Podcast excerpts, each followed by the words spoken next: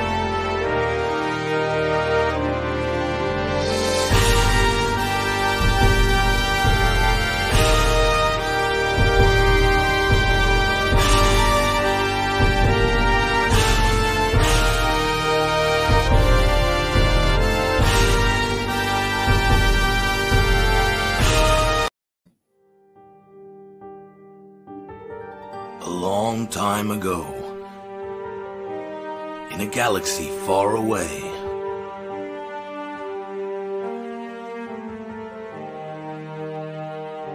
welcome to the Holocron.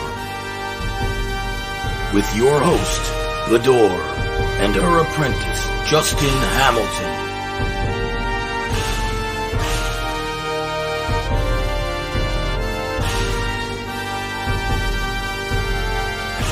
Now, let's get ready to talk Star Wars.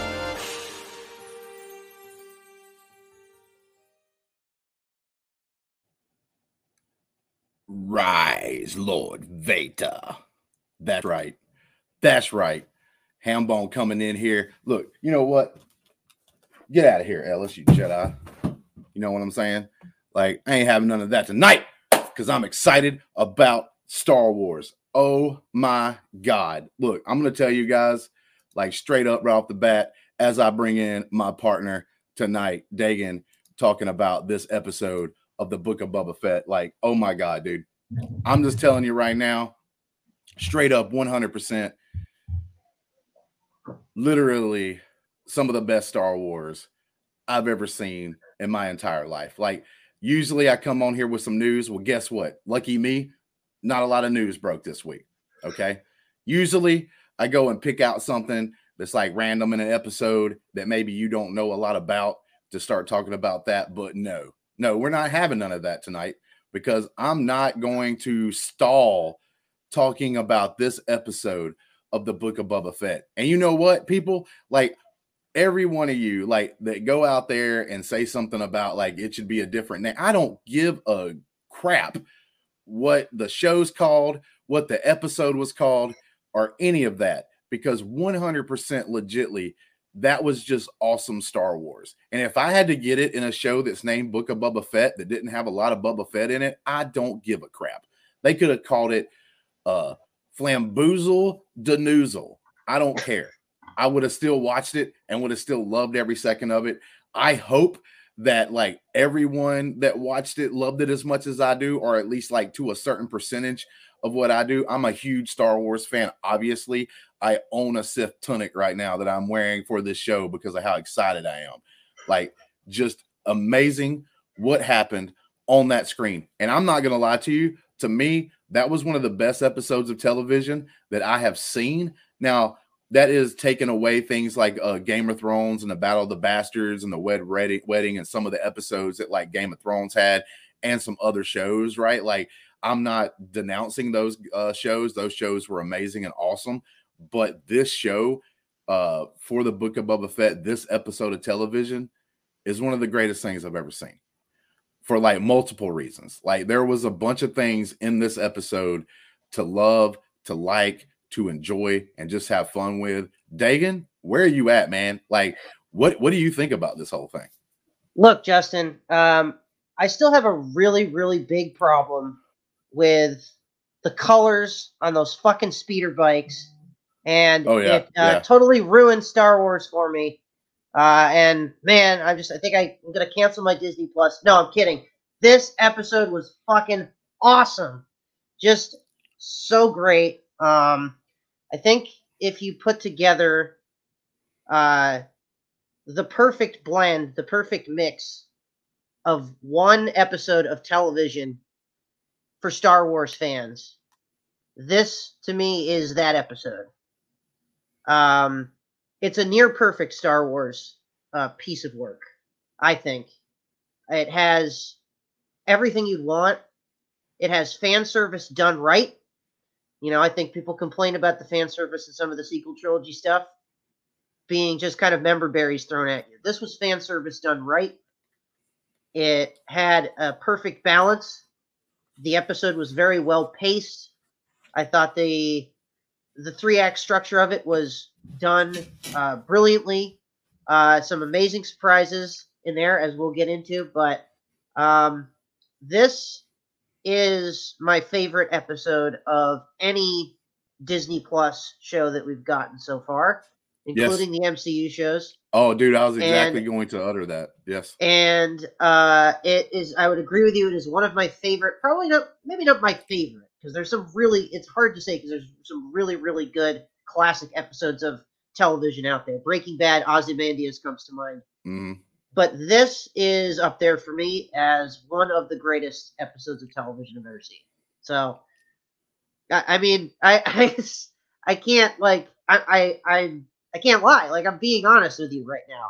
You know what I mean? Right. Like this is true. This is my true opinion. This is me not just like gushing over something. That, well, it is, but it's very real. Like I'm not just doing a bit here. I loved this episode. No, man, th- this episode to me was fantastic just because of the the reasons of where we had multiple things, like, and not just like the the, the surprise, right? There was the big, huge, like, surprise. Not really like I was already thinking, especially because this episode was written by uh, uh Dave Filoni. Like I was already thinking that something like this could happen, so like it wasn't the biggest shock in the world when I saw this certain character starting to walk across the desert and everything else. But like it was the the different things that we got in one episode and the way they were able to put together that made it so beautiful you know like we got the setup from last episode when he said he had to go visit you know his small friend and we didn't know if we were actually going to be able to see that or get that or anything in this episode and turns out it goes straight to that right?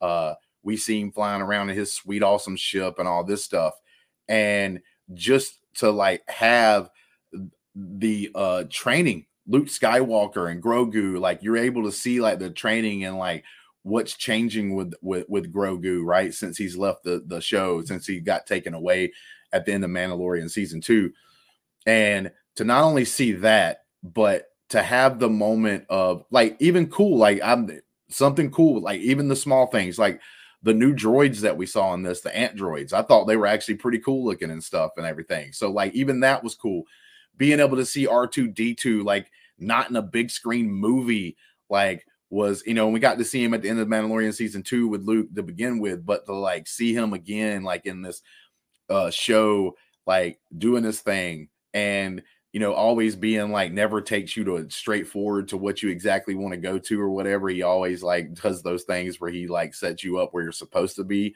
even though you may not want to be there. R2D2 has always kind of been that way. But like just like that whole thing and then seeing the training uh just the that moment like not gonna lie like i talked about it before the series i didn't think it would happen in the series i thought it would be later i did think that they would eventually have them hook up but i didn't think it would happen in this particular show. Ahsoka how big uh, if, you're a huge star wars fan how big it was e- they barely talked to each other they barely had any interaction in this show but even that small part of them just being next to each other and talking and discussing uh you know Luke Skywalker and Ahsoka for her and you know they've talked before now because like in the episode she goes ahead and says like like your father she knows who his father is dude how cool is that to Yeah, have and he- Ahsoka And he right obviously, next to Luke Skywalker yeah, and he obviously knows that she knew him. I'm sure she's given him the rundown, you know, of of all the stuff that they had went through together. But Like- um, what a, what a cool thing to see those two on screen together, right? Yeah, but just big purpose stuff. Like, just like you said, they didn't give you all the discussion, right? They didn't give you this long monologue of them two talking to each other, but just with those couple of sentences, start thinking to yourself, like Luke Skywalker knew who Vader was at the end of the trilogy, obviously, right? Like he knew a couple of things from like being able to talk to Obi-Wan, but to for, to know that Luke Skywalker has had serious discussions with Ahsoka, someone who knew him like for a long period of time, that was her master and taught her a lot of the Jedi ways that she actually still uses today. To know that Luke Skywalker was able to talk to someone who knew Anakin so well before he, you know, uh, made that tragic turn to try to save Padme and become part of the dark side, to actually be able to talk to him and her to be able to tell him stories. And Luke now knows that his father wasn't bad all the time. Like, you know what I'm saying? Like, it, it, it wasn't like he was born bad. It wasn't that he was bad from the beginning. To be able to hear those stories uh, from the prequels and, and from the Clone Wars era, like she's going to be able to tell Luke Skywalker. It's just amazing when you just think about it. Let your mind run with what Ahsoka could tell Luke Skywalker in those moments. Yeah, they're sitting in Ahsoka- and, oh yeah, Ahsoka uh, is going to let Luke use her Disney Plus account so he can watch all the Clone Wars and Rebels to get all the those stories. yeah, yeah. I mean, dude, like, look, but just thinking about those things, man. Uh, Yeah, on t- yeah, and, and on top of that, to like just look at the characters that we got. We we got Black Krrsantan earlier in this uh show, and that was big in itself, right? Like straight up 100%. That's still a big thing. That's a character that Disney and and the comics have made like outside of the television, outside of the movies, and that's such a big deal to be able to bring a character that they've created in in a venue like that and bring it onto this show but then to have you know like i said it wasn't the best kept secret in the world but then to have what we saw like with cad bane walking down the desert to come into the town. And you know everyone that loves star wars knew who that was before he ever got all the way there to see him close up. You saw the like just like almost like a shadow coming towards the town and everyone knew who the hell it was from first sight. Like man fist pumping just excited. Like cad bane's one of my favorite characters from the actual clone wars uh, animated cartoon. And to be able to see that kind of character live in the flesh and look so good it's not only that they put him in the show look how good he looks Oh. dude man. uh, man, dude, and and they just did it perfectly. This is the thing about art. It's like, okay, you can't just put this character in there. They put this character in there so perfectly and beautifully. When you really sit down and you look at all the stuff that they did to set it up, like just the western feel. And it was just perfect that they uh uh had I can't think of his name off the bat. You probably know, but like he plays in that show Justice or something like that. The the character for Cobb Vanth. Oh, I Timothy Olyphant. name. Timothy Olyphant, right? Yeah. Like perfect casting because Oh, of his yeah. like character that he played in Justice had these same sort of mannerisms. So He's he's, the sh- he's already the sheriff. Right? Yeah, he, So, he like- start this episode kicks off with him just blowing those dudes away, those pikes. And you got the one guy left. He's like, "All right, you're the smart one. You can go." dude yeah that scene and then you come into this scene where cad bane's walking towards the town and he walks into the middle of the road like an old school Yeah. western and like when they have cad bane how perfect it was to me that he didn't just look him eye to eye to begin with the hat covered half his face you know what i'm saying not to really hide that it's cad bane because we all know it's cad bane Starts out with just the, the small figure of him, and then as close, the, every time he gets closer, you see a little bit more of him. I love that. Exactly. Like so, like his hat's covering half his face, though, and we all know it's Cad Bane, but just the way and how beautifully it was done, that just teasing you and teasing you and teasing you, and for whatever reason, it just felt like it wasn't completely real until you saw those red eyes, and he comes like looking up, and you see his full entire face, like you pulled up in that picture. It's just amazing, man. Like, oh my god, like, and but it had so many different things and elements in here, right? Like it had, uh, you know, like the justice scene at the very beginning, like you were talking about when Cobb Vanth uh, bumps into the Pikes at the very beginning because they were trying to run the spice. So it was almost like a cop stops trying to stop a drug deal kind of thing, right? Like trying to protect his town. Just Then it becomes- the spice over. Yeah. Right. Then we go into the training session where we see like baby Grogu like being able to learn like uh things for the force and everything. And then we switch back over and it becomes like, oh, we need help. So there's a character just trying to get help from another one, which then turns into an old school western. Then it Yeah. don't stop there because at the very end of the episode, it's like you're watching like a, a old school gangster movie, like where guys walk in, they don't really do anything. They act like they're going to like, you know, patronize the place or whatever, patron in place, and then they stand up and walk away and, and, and it blows up like they they set up a bomb like an old school gangster film. You had all those elements in this show, and usually, usually when that happens, right? Usually when you try to do so many different things in an episode, like it doesn't come together very well. Like it may still look cool, but it just doesn't come together. Yeah, but this as I was saying over earlier, this was a perfect like three act structure. You know what I mean? It was structured very well.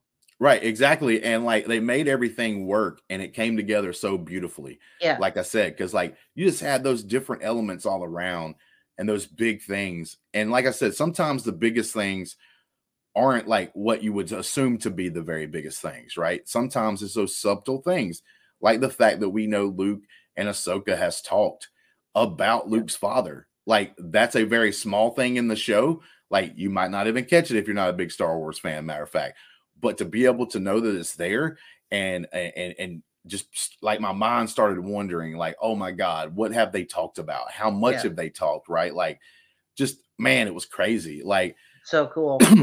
yeah i don't even know where to begin man because like I know. So- well, I, I think we should start here. Jeremy Miller makes an interesting comment here. He says Shamook, who got hired for Lucasfilm, is the deep fakes guy, and he deserves all the credit. Yeah, that was one of Oh. the things I picked up on right away was how much better Luke looks. Um, yes I did have the one shot here of them talking. I mean, that looks like Mark Hamill. Like Mark Hamill's actually there. Uh, really, really well done. A, a dramatic improvement over what we had, I think, and um, you know, definitely a good move by Disney hiring this guy because he's doing a really, really great job. It's still not perfect. There's like a little bit of wonkiness you can still kind of see here and there, but again, I feel like this is just a significant improvement to what the Disney has done before with this stuff. And oh yeah it was definitely even- better than mandalorian season two yeah, and I would even go as far as to say they should have him re-edit some scenes. Do the scene at the end of Mandalorian, which he kind of did for his YouTube channel, but do that scene. Do Tarkin fix that up a little bit? Uh, Leia at the end of Rogue One. I mean, Lucas is constantly fucked with his versions of the original trilogy, so why not Disney go in there and fix a couple things and make it look better, so that when you go on Disney Plus and you play, oh wow, that looks like so much better than what it used to be. Um, yeah, great hire by Disney here with this guy. Yeah, yeah. And uh Danny, man, if you got a second, you can jump in here and talk with us, man, if you want. But anybody else in the chat, man, because like uh usually we kind of run down the episode, kind of talk about stuff that happened and everything, but I just don't know if I could even my brain just all over the place about this episode to where I don't like really even probably even going to do that. Like I said, like we're totally doing a different format because this episode was so great. So if you're in the Yeah. chat, man, you got questions, you've got things you want to talk about, put them in the chat very chat interactive show we'll do tonight and stuff like that and we'll hit like some of the key points and uh talk Yeah, about things Danny might be joining us a little later on, so that'll Yeah, be yeah, so- his perspective on the like the editing but effects here in this. But yeah, yeah but adelia in the chat like she's got cobb vanth better not be dead that's all i have He's to not. say like listen and I, I feel I feel her because like some people actually read the aftermath books and stuff and got to know his little bit of his story, and then he got to show up in the Mandalorian and now in the Book of Boba Fett, and he's like a character that some people loves. Obviously, the actor Yeah. they chose is super awesome too. That helps out a lot. yeah, Timothy Uh, I don't. great. Yeah, I don't. Obviously, the deputy, that dude, he he done. He dead. Oh yeah, like he I- got boy, I he called- got blasted on, dude. Like oh my I god, I called him uh, discount Alden Ehrenreich Han Solo. Like not even discount Han Solo, just because Alden Ehrenreich already is kind of a discount Han Solo. So this was discount uh, Alden Iron Ehrenreich Han Solo. This this guy, poor guy, this deputy. Yeah, he was new and he didn't last Listen, very long. no, no. This is how brilliant that scene was set up because when you set up something like this, sometimes you forget the details, right? Like me and you both love wrestling, and one of the hardest Yeah. parts that get over with in wrestling is like they don't think about the details sometimes. They just God damn you, Well, uh, MJF. Sorry, yeah, whatever. You know what I'm saying? But like, but no, like the whole thing here is is like the details are so big, and Cad Bane standing in the middle, like one of the best moments, man. I'm talking about anticipation, like just like bodies started having chill bumps, man. Like I wish I was like I had to work this morning, so like I wasn't going to join the thing, but I woke up like a couple minutes after the show uh premiered and I went ahead and watched it and and everything. And man, dude, I'm fist pumping when Cad Bane's walking through the Dude, desert and coming to the town. our yeah, yeah. we did our watch along last night on the Twitch channel, and those guys, especially like Ferris and Chris Hall, were marking out hard for Cad. Yeah, yeah, yeah. That Probably need to put something up. We yeah, might need to do a, a compilation with the reaction. Either that or to at least a clip and uh to tell Yeah, you guys yeah. like while I'm thinking about it because I'm probably gonna forget. Like I said, I'm all over the place how excited I am about being able to talk about this episode. So I might forget something. Is whenever it comes to it, uh we're going to next week. Uh I got it set up on my schedule at work to be able to do this and everything. uh, we're going to be doing uh, uh live watch along uh with the actual like uh show again so anybody that wants to watch that and be there with us on that and we'll probably put together like a little thing for it too as well for that final episodes uh probably even do uh you know and, and we're obviously going to be talking about it next week as well but the biggest thing is in that scene what i was talking about with the details is like so cad bane comes into town right they do that slow build up, man. Oh my god, that like it, the tension just kept building and building and building. The way Timothy was looking at Cad Bane, and Cad Bane really wasn't. looks like he was staring through everybody's soul. And it's, then like you can see the deputy. You uh, can see the deputy. Yeah, yeah. Oh, no, no, oh, great. So no, great. the good, bad, and the ugly. Like, oh, dude, so like, much tension. I love it. I was having so much fun watching wrestling before this that, like, yeah. I forgot that I was going to ask you to get that actual like GIF of the good, the bad, and the ugly because that's what it looked okay. like, dude. Yeah. And then like the straight up whenever the deputy's hands is shaking. And Timothy realizes there at the last second that his deputy is going to try to pull his gun, going to try to uh, surprise Cad Bane. And you're not going to surprise Cad Bane, but these guys don't know how badass he truly is. And to be able to have that stuff like that going on, and like for Cad Bane to shoot the most important person first, right? Like that detail for him to shoot Timothy first, Cobb Vanth, and then just lay three in the center of the chest in that deputy. That was straight up like gangster. You ain't coming back from this. You are gone. Right. He he had to do what he had to do to take Cobb Vanth out of the situation so that he could take out the deputy as super fast as he can. But just the way they were doing that with like this uh this awesome detail. Like for a second, they did it so well. I thought I was watching something like the good, the bad, and the ugly. Like it was just one of those things that was like, just amazing how they were able to put it together and, and all that stuff. And like that whole Cad Bane thing to me is like, man. And now, because I think they put him in the show, me and Danny talked about. That's one of the reasons why I told Danny he could join the show because before uh, this episode, uh, for the season actually started, me and Danny was talking about the fact that Filoni's involved. Cad Bane could come and they have a story arc where Cad Bane and Boba Fett kills Cad Bane in the Clone Wars, but it never was aired and it never was done, so it's right. not canon. Right. It's like concept art. Basically. Yeah, yeah. Now, yeah, exactly. Now I'm not wanting Cad Bane to go. Like not right away. yeah, if if they take him out at the end of this season and like actually kill Cad Bane, like I'm gonna be disappointed unless they just make him look so badass before he goes out. Like I think they can do I, it and it'll I be agree. fine, but he has to be bad. He has to be just oh, super yeah. amazing he's, beforehand. He's like the uber villain of the show, I feel like, and I, I don't see him taken out, especially if like they're gonna maybe do a season two uh, of this show. I think you gotta have him be like the big, big bad for that. So uh, I hope they don't kill him off right away, especially since we just introduced him. But yeah, man, that scene I totally was getting some good, the bad, and the ugly vibes. Um, Brennan here er, as well saying uh, he watched Tombstone yesterday, and this episode gave him Western vibes. Definitely, other people in the chat saying that as well.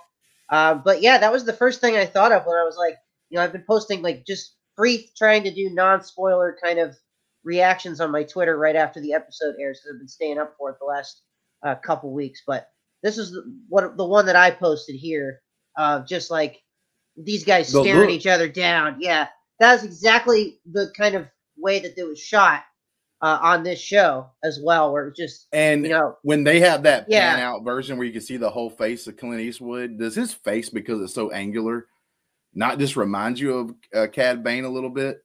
Yeah, right. I mean, bit. obviously the skin's blue and the eyes are big and red and everything else. That's an obvious difference, but just the angled structure of yeah. their faces, the way they come down to a point, just kind of reminds me of each other. I mean, nah, man, it was just done in such a beautiful way. Like I said, like I can't talk about uh, how they treated Cad Bane in this. Um, yeah, how amazing it was, and like they kind of set you up right because it looks like uh, Cobb Vanth's going to talk to the town. It looks like he's going to gather them up, which mm-hmm. I think that's going to happen anyway because now yeah. you even saw the bartender, the look on his face when Cad Bane right. was walking away. Like, so now I think the town's going to actually join the fight. I think I so too. Think, I don't think he's dead. Yeah, I don't think Cobb Vanth's no. dead because if you listen to the and I watched it a second and uh, I did too. Yeah, you, you, get it the second time. He, he yeah, gets yeah. shot, but it, there you can see them patching him up. So I think he's going to be all right. Yeah, exactly. Like people yeah. are already trying to help him. They're telling him you to get the You don't bring Timothy Olyphant in for two episodes of television and then get rid of him. Like you, you keep this guy around. He's just a great actor. But yeah, Brendan, there is a Yoda shout out actually a couple of times here. Yeah. talk about Master Yoda, and they even pull out his lightsaber. And I'm Right. like, at first, I'm like, how the hell did they get Yoda's lightsaber? But you got to think about it. Luke was there when Yoda died. Like, so I'm Yeah. I'm pretty sure he would have grabbed his lightsaber for like a keepsake or whatever. Like, and that's just the perfect. he may have thing. had it with him. We just never saw him with it on Dagobah Well, was it's no reason those- for him to use it. Yeah, exactly. There's right. Yeah, he's never going to use it. It's way too small Yeah. for him. But like the thing is, that No, it I'm makes perfect sense Yoda- for him to keep it. Yeah, Yoda was not going to use the, his lightsaber after he fought the Emperor on Dagobah. There was no reason to. Maybe to like fend off 'cause he- some creature yeah, yeah. or something. I mean, it was when his. Like, what is he using? it? I mean, I don't know. Maybe Yeah. he used it to cut up some animals before he. Put Yeah, on like yeah, fend off some creature. Yeah, like yeah, like use him to hunting in the But- swamps. We also got Jeremy Miller in the chat. Yeah. Luke training Grogu was one of my favorite stuff in this Oh, episode. Reminds so me great. we go to train Luke. Oh yeah, I mean, obviously they brought in the backpack. I mean, there's so many like little details here, like I said, that makes it even better. Like the backpack, him uh, running around. I loved it when they were walking to a new park to do some more training. And Luke was this uh as they were walking was just slightly moving his hands, and it was like making Grogu like hop over Yeah. in front because obviously Grogu can't move as fast because you know Yeah. I mean he's a little real small. Uh then you like you said, Brennan, with I watched Tombstone yesterday, and this episode gave me serious Western vibes. Yes, it did. Uh, Uh, Brandy, Justin, who- Justin, yes, thank you. We, we should No. talk about the Yoda Luke's uh, the Grogu Luke, Luke stuff before we. I know your, your brain's like ah, we're going so fast here, but yes, no, no, no, yeah, I agree. Uh, but I was just gonna say, like, uh, Brandy here, I love this episode. Thanks for letting me watch with y'all, which you can do if you're part of the Patreon and stuff. We get together and watch these Yeah. episodes.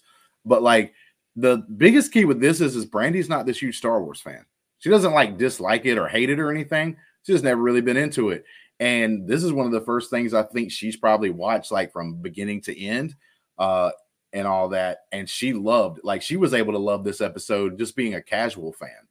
But yeah, like, I mean, yeah, Yeah. go ahead, Dagan. I mean, you wanted to talk Dude, about some of the Luke Grogu stuff. I wanted ahead. to talk about this training scene because man, there are times when people complain about fan service, you know, or member berries.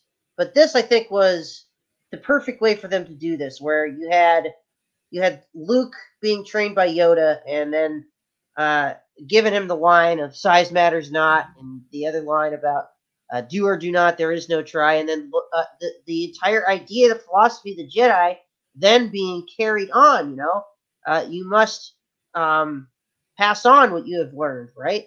So Mhm. Luke is doing just that. He is honoring his master's request, and he is passing on what he learned. And how fitting of- is it that it's a younger uh, creature, the same species, which we still don't know what they're called, but it's the same kind of creature that Yoda was, and now this young one is being taught those same lessons. So I love that. I love this entire training se- sequence, and man, this little flashback that we got where Luke says, "Let me help you remember," and he touches his head, and you see him his perspective of the the Jedi Temple uh, being massacred by the stormtroopers, and you know didn't see Anakin there, but you know he is very small, so he can kind of hide. But you see him just like witnessing the, the just the slaughter, and uh, man, I I want to see more of that. I want to see more flashbacks of Grogu. Like how did he survive? So maybe in the next season of the Mandalorian we'll get some of that, but man, I just got I gotta say this was it hit the nostalgia buttons, the, the right nostalgia buttons, you know what I mean? Because it actually made sense. It wasn't just there to slap you in the face with the member berries. It was there to continue the story, really, with Luke passing on what he has learned. So I I think that might have also been my favorite part of the episode. This entire training sequence, which was kind of like the middle of this episode, like the second act, if you would. Um, it was very like almost relaxing and tranquil, you know. Uh, reminded me almost of the Knights of the Old Republic when you would get to Dantooine and you would Mhm. train with a Jedi, there was very like, here's your crystal, and here's here's the the you know the Jedi code. You must recite the Jedi code. Not like fast paced, like crazy action happening all at once. It was very just like, you know, um, yeah, very like serene and just the, discovering who you are as a Jedi. So I, I just I absolutely love this. Yeah, man. Like all the stuff in here was like really cool, right? Like uh just the scenery being on another different planet like one of the biggest complaints we've had during the mandalorian and i feel like even in the uh, book of Boba fett was oh it's too similar. And one of the reasons for that is because that most of the stuff takes place on desert planets like, Yeah. right? Like uh, or a desolate style planet. And we had that ring planet last episode. Now we have uh this flourishing planet you know like that looks like it was just so surreal like seeing them on a planet that reminded me of earth like Yeah. that literally reminds me of earth like it, it they could have been on earth at that moment it's got the different like mountainous terrain uh regular terrain mixed in with the trees and water and plants and animals and all this stuff right here that was just like super cool like to be able to see them almost on this like Yeah. earthly world like uh it was just amazing how like we're so accustomed to something in uh say uh the Star Wars universe, right? And then when we come back to something that reminds us of the planet Earth, it's like so different and almost jarring to an effect because you're like, Hmm. oh, wait, this is oh, this is cool. Like I just thought that was cool and amazing how that was set up. Uh, like I said, like uh, and just to like have Ahsoka there. Like Ahsoka didn't just say, I'm not gonna tra- train Grogu and just forget Grogu's there and and and only go and do things that she's got to go do. She's there. You know, I can I can imagine she's there. Like I don't think she'll be there like 100 percent of the time. Obviously, she's like checking she was leaving on that episode, but I'm saying checking in on Grogu, seeing how everything's go, like hanging out with uh, Luke just a little bit and everything else. Like, man, just everything about that, like and, and like the training, like we get to see like familiar things, like the uh training droid thing, you know, like Mhm. and instead of using the lightsaber, I thought it was cool that they he was using it to help you uh because Grogu being so small, one of the things he needs to learn in the force is how to move himself better yeah. to be able to like protect himself in the fight and stuff, uh, not be sitting there as a sitting duck.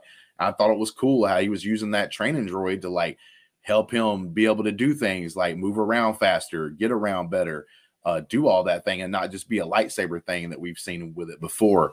I thought that was neat and creative. Uh, I love the fact that after Grogu was running away from it for a while, when he like finally just gets kind of tired of it, reaches up and just takes it out by basically force Yeah. crushing it. I Yeah, thought that was kind of cool. Uh, Yeah. Even the scene, and some people may think it's cheesy, but the ones where they're kind of sitting there meditating, and and the frog comes out of nowhere, and starts hopping in front of Grogu. We all know how much Grogu loves frogs, and him using the Force to like try to pull it in so that he could eat it and everything else. And Luke just kind of slowly opening his eyes and says Grogu. And then, like in that moment, shows Come on, Grogu, man. like the, the force is Show even more powerful done. Yeah. right like but he shows him the force is even more powerful you can move not just one of those frogs but you can lift Yeah. up the whole all the frogs in the pond swamp. Like- Yeah.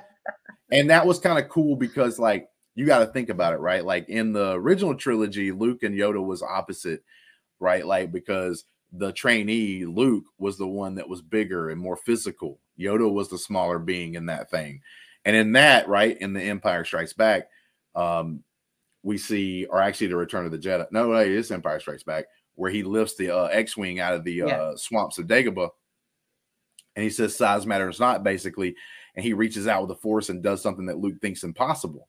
Okay, now it's switched around to where the master is the more physical presence, Yeah. and then the the trainee is like the Padawan is like smaller. So instead of an X-wing, he kind of does the same thing to show Grogu basically the same lesson. You're thinking too small. You can Mhm. do things so much Trying too hard. with the force, right? Like so, he's like Yeah. boom, and he he raises up all those frogs and and holds them up for a long time. And even though the frogs say aren't as big as an X-wing, it kind of makes sense because like of the different size variants here. Like to Grogu, him lifting up like all those frogs out of that little waterway there is like pulling the X-wing out for him and the Empire Strikes Back. You know what I'm saying? So like yeah. there's a lot of similarities and just a little bit uh, different enough to where it looks different. Yeah, And if you and- don't know Star Wars as well, you may not catch it. Yeah, and I got another one for you that I thought of, which is really cool that I kind of came up with on second viewing. Ahsoka was the younger Padawan to Anakin Skywalker, right? And he was her mentor. Now, she is almost the older, wiser Jedi, mentor to Luke Skywalker, in a way. Anakin Skywalker's son. So that's kind of mind blowing to think of. And I love Rosario Dawson and what she's done with this role because she's brought a very uh, sort of calmness to to Ahsoka, Mhm. you know, who started out as this sort of high energy character that was a bit obnoxious, I think, to a lot of people, and then became beloved. And you know, Ah- Ahsoka is for me one of my favorite Star Wars characters of all time um, because of that, because of her evolution and growth as a character and her character development throughout all of the shows from Yeah. the beginning of the clo- the first Clone Wars movie all the way to where we are now with her in in the Book of Boba Fett. So it's uh it's it's really awesome. Like No it- doubt. She's had finally- one of Dave Filoni is doing these character arcs correctly.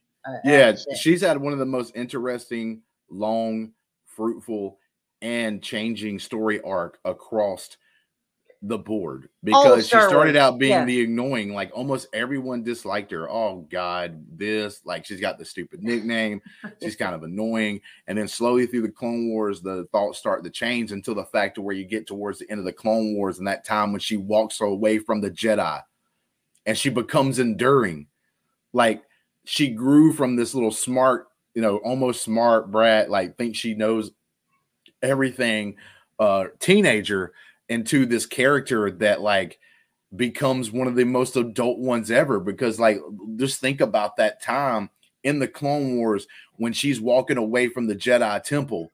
And she, you know, basically says, No, no, I can't trust you. Like, look at what you guys tried to do. And if Anakin would have walked with her, think about how things change. Like us, all he needed to do, and he knew, he knew deep down he should do it. He knew he should leave, but like he didn't. And that's what ended up changing him and making him this very like almost Shakespearean tragic style character where like Yeah. you're doing things what you think is for the right reasons, but you become the ultimate bad because of it and, and everything else. Like sometimes trying to do too much can make you go down a path that you can't come back from. And that's exactly what One of the you know, Darth Vader ended up Wars. doing, 'cause yeah, even though technically he's redeemed at the very end of Return of the Jedi, like it's barely he only gets that moment right to be able to see Luke Skywalker with his own eyes, and then he dies. He loses the opportunity all that time that that went away from him. He never could come back from. But yes, all the lo- little connections and stories and just things. And like I said, none of this stuff was super big. It was laid out very like subtle. It was like not hitting you in the face with it uh, if you didn't know any of this backstory that I'm talking about, you could still love and appreciate this episode because of it. It's like you said, Dagan, during this part of the episode, I was tranquil, sitting back, cool, calm, collected, just loving the fact that I'm seeing this. And like you said, one of the first things I noticed was like Luke Skywalker, even though you know in in the end of season two of the Mandalorian, like it didn't it didn't wasn't perfect. I still loved it, but it wasn't perfect. Like maybe it's because he was just doing a lot of sitting and walking in most cases when they looked at his face and he was kind of standing still most of the time when the camera shot there. Maybe that's easier to do in that deep fake kind of situation. But dude, how beautiful that looked in this episode. Like I couldn't see it, but I'm not a professional. I know there's people out there that knows to look for that kind of stuff. But like speaking of, that- yeah, Speaking somebody that knows how to look for that stuff. I, I would like to actually ask this guy what he thought about Luke Skywalker and how he was Yeah. done inside the episode. So thanks for joining us, Danny. Wow, at least a small introduction for Justin. Like it's not a 30 minutes monologue that usually does for a guests on Crackdown. no, that was the Mhm. first forty-three minutes of the show. It was the- Oh, it was okay. the monologue. It's just the monologue. Okay. Now, Yeah. now, now the real show begins. Uh, you guys watched the documentary slash behind the scenes video of the last episode of The Mandalorian season two. I did not I actually. haven't gotten around to it. yet. So I would recommend people to watch because they're like first they did the gallery, like it's like eight episodes, each one an aspect of the Mandalorian. But for season two, they only made two. They made like one like one hour and a half like for the whole season, but they barely talk about Luke. They do they did another one, I think it's on one hour, just about it. The process, like the idea, like Dave Filoni saying that actually like during the production they were telling that it was Plo so he wouldn't leak and didn't leak. Like that was a smart thing to do. Like they learned from the Obi Wan. Hey, it would have been cool even if it would have been Plo Koon. I'm not lying to you. It Like, I would be, would've been happy. but Plo is dead. Plo is dead. Uh, I don't think he died, bring- Justin. He blew up. He Spoiler alert. yes. Hey man, nobody dies in Star Wars. We learned that from Darth Maul. Yeah, that's true, but he but blew he up. uh, he blew up. His ship exploded. which is like- inside. Dave Filoni is nothing more than George's son. Even Bryce Dallas Howard said that. That Ron Howard, like her dad, and George are obviously friends, and it has well known that that Mr. Dave Filoni is George's adoptive son, because George even adopts, like he has some adoptive children as well, and you can see that because uh, as we are talking about Luke, uh, he did, he wasn't done in deep fake in Mandalorian season two. A lot of people thought that was deep fake, but it wasn't. And in the documentary, they explained that Jon Favreau was like a little bit like nervous of doing the fake because of you know the ethical consequences of the technology. Like they even discussed stuff like this. Nice. It's e- even uh, interesting, like behind the scenes, because they actually began in the Mandalorian season two finale doing the fake. They had a guy that used all the technology. He explained how the technology worked, like how, he analyzing the footage of all the Star Wars movies, like the whole original trilogy, even like cutted scenes and stuff like that from the Lucas, uh, like Lucas Ranch archives and stuff like that. So the deepfake for this episode, I think it was actually extremely well done. Uh, Oh no, I, I couldn't tell. if uh, you can see like in one shot or another, if there is a lot of movement, maybe you can see a little bit of the flaws, but the technology is on point. I think it's one of the best deepfakes technologies, like in terms of uh, highest production film. Mm. I mean, look at that. It's like he looks so It is. real. However, for me, and I was talking this with my friend today, what is bonkers to me is how Mark Hamill nails his younger voice. I Yeah. know he's a voice actor. I know that he he does the joke and everything. and I actually thought it was that. someone else. So you're telling me like because I don't it's look up Hamill. some of this Mark stuff because Hamill. spoilers are yeah. Is there any like altering done in post of like the sound to make him sound younger? You think? can do, but it's very difficult like, to change Yeah. a tone. Like it require you can use a little bit, but it requires like the guy trying to emulate. Because at first I thought, oh, maybe they're like doing maybe another actor, or maybe they're like trying to slice a little bit of cut dialogue. Sometimes you can do that. But no, it's Hamill. It's Hamill himself. So I think it's very interesting that we have Mark Hamill playing Luke Skywalker, but he's 30 years younger. yeah. Yeah.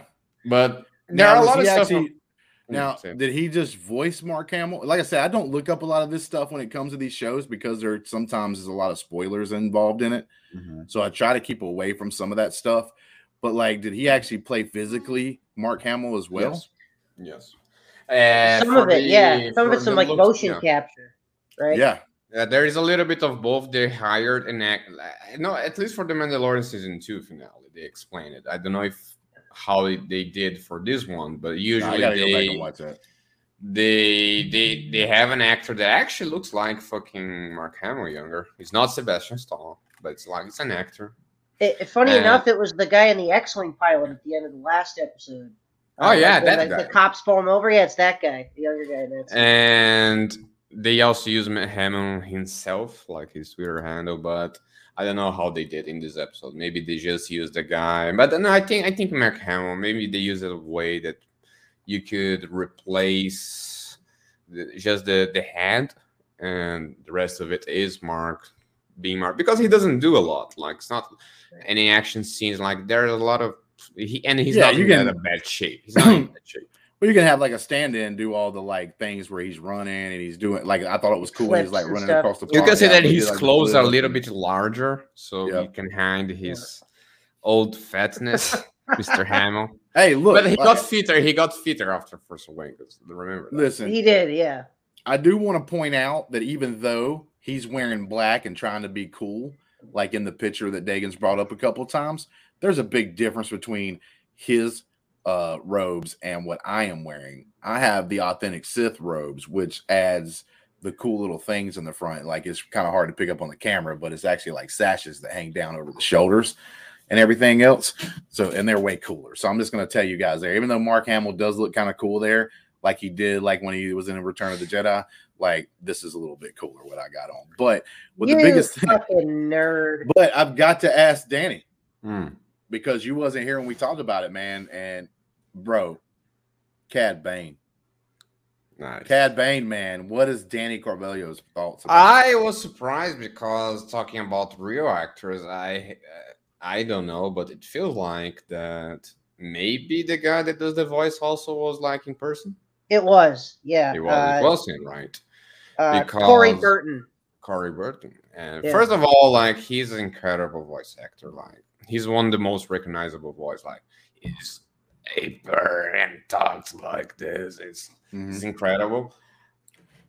I think it was the first time we have seen a Duros like in live action for a little while. It's a little bit different than- than other types of the that alien species, but I like it because when we talked about this just like in the first episode, because if they were to bring Cad Bane, I didn't want it to be fully CGI.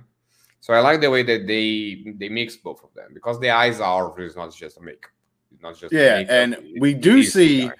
Uh, live action, we have seen Duros before. They were in the New Hope, actually in the New Hope, cantina. there was a couple of them there, but like to be able to see one talk like him, and obviously he does different things. Not all Duros, like some people think that they have to all have those tubes like he has. They don't. Like he has those specifically made.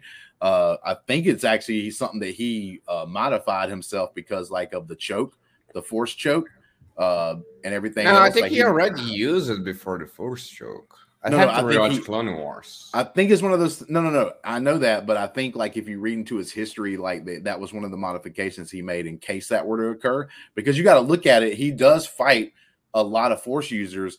That's one reason why I love goes Bane so much. Is like, to toe to toe with Obi Wan. yeah, exactly. Like he's fought some. Anakin was there. Like he had dealings with Anakin. Like you t- talking about Darth Vader. This dude has survived some of the best Jedi we've ever seen. Cad Bane. That's why I love his character so much, and I love that Western style look, like that mixed together of the Western feel. And he's this. The hat was like, a little bit Jedi. smaller than it usually is on animation. Though. Yeah, yeah, yeah. He's- But like, there's a reason for that, right? Like I I know. practicality. It's kind of like the head tails for uh uh Ahsoka are longer because like she Yes. does start them out when she's younger being shorter, but like the head tails that you see right there in the picture, they hang down longer when she's in They were Rebels. way longer. Right? Yeah, exactly. So like, but in this, because of obviously practicality, they take the sacrifice and be like, ah, we'll make them. I love so that we can use they pull up the picture again, Dagan, please. Uh, Soka? No, no, of, of Bane, yeah. Uh, of course, like uh, there is a little bit of animation style when on Clone Wars, Bad Batch, and of course Rebels. Rebels actually art style is way different, It's way more like Ralph McQuarrie. But like I loved though, even though it's not like a hundred percent uh, similar to the animation, they nailed the grumpy face. Cad Yeah. Bane is always grumpy. And you can see that, like he doesn't have a nose, but like this triangle between like the, the mouth and the eye, like Man, it dude. makes him always grumpy, and I love this. And it Yeah. makes him That- kind His of scary foul with teeth. the Yeah, with the- this one- with this picture- teeth, exactly. Doesn't do it justice, but it's just sharp, like nasty, pointy teeth. Yeah, and I don't think Like- that's natural for Duros. I think that's something that he did Yeah, another he had a modification modif- on where he made modified his it, teeth yeah. like super sharp and intimidating, man. Like, dude, like the wrinkles, everything about him just looks so amazing and real. Like, I I wanted him to be live action, but I'm not gonna lie. At the same time, I was kind of worried, like how they make the live action like work, how good it works.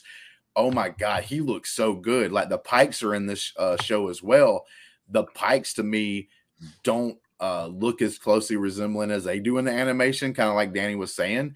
But No, this no, is really super close to what he The looks helmets like in are way animation. different in animation. Yeah, I think yeah, in exactly. Solo they nailed the helmets more. I think. hmm But like, Anyway, no, dude, the way he looked was just amazing. Awesome. For me, this episode, like, I was even watching, like, there is a channel that I would recommend any Star Wars fans to watch because there is many videos, there are like six videos, one for each movie, called So Uncivilized.